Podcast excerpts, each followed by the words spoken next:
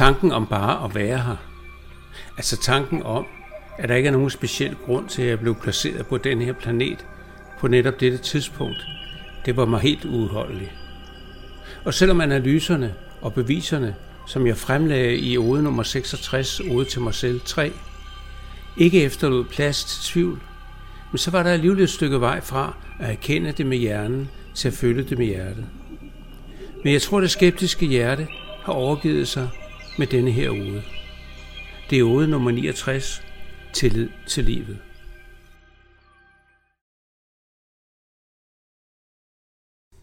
Og så, efter mere end to års søgen, fandt jeg sandheden om mit livs mission. Analyserne og beviserne var nagelfaste. Vores mission er altid præcis det, vi gør. Fra den allermindste trivielle lille handling til store og afgørende øjeblikke, hvis konsekvenser følger os resten af livet. Det er alt sammen dele af missionen. Men selv med denne soleklare indsigt fandt jeg det svært bare at være her. Det var mig så inderligt imod.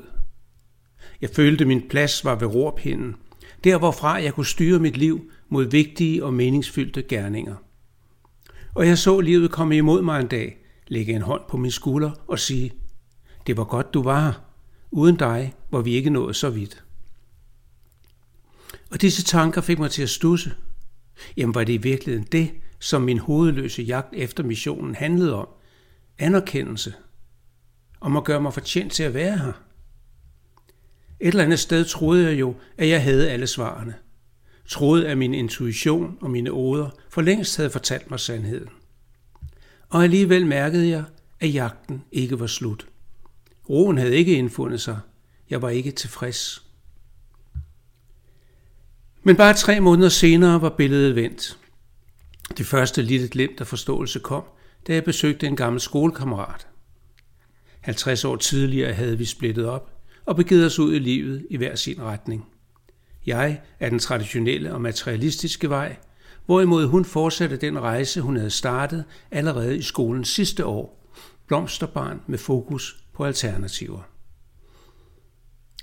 Og nu sad vi så der, 50 år senere, ved hendes lille kaffebord med udsigt over nordet. Hun var hvidhåret, mit hår stadig kun gråt. Jeg sagde, jeg kan ikke acceptere, at jeg bare skal være her. Jamen det er jo sådan, det er, svarede hun. Og netop som hun sagde disse ord, så jeg glemt af sandheden. Jeg så hendes ro, hendes tilfredse accept af livet, og jeg fornemmede, at denne stille væren meget vel kunne være det, jeg ledte efter. Meningen med det hele. Det andet og afgørende glemt kom, da jeg et par uger senere besøgte Klint. Egentlig var det ikke glemt, nærmere en langsom opvågning, en snigende stille erkendelse, der en dag formede disse tanker i mit sind. Min evige søgen efter en mission har været et udtryk for manglende tillid. Jeg har ikke været tryg ved at lade livet bestemme min vej. Følte jeg selv måtte stå ved roret for at komme derhen, hvor jeg ville. Men nu ser jeg, at jeg kan have fuld tillid til livet.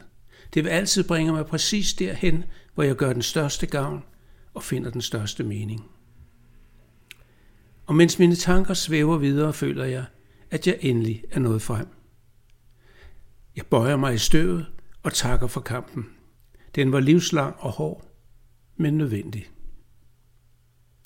Og jeg erkender nu, det var ikke mig, men livet, som førte mig hertil. Hvordan kunne jeg nogensinde tvivle?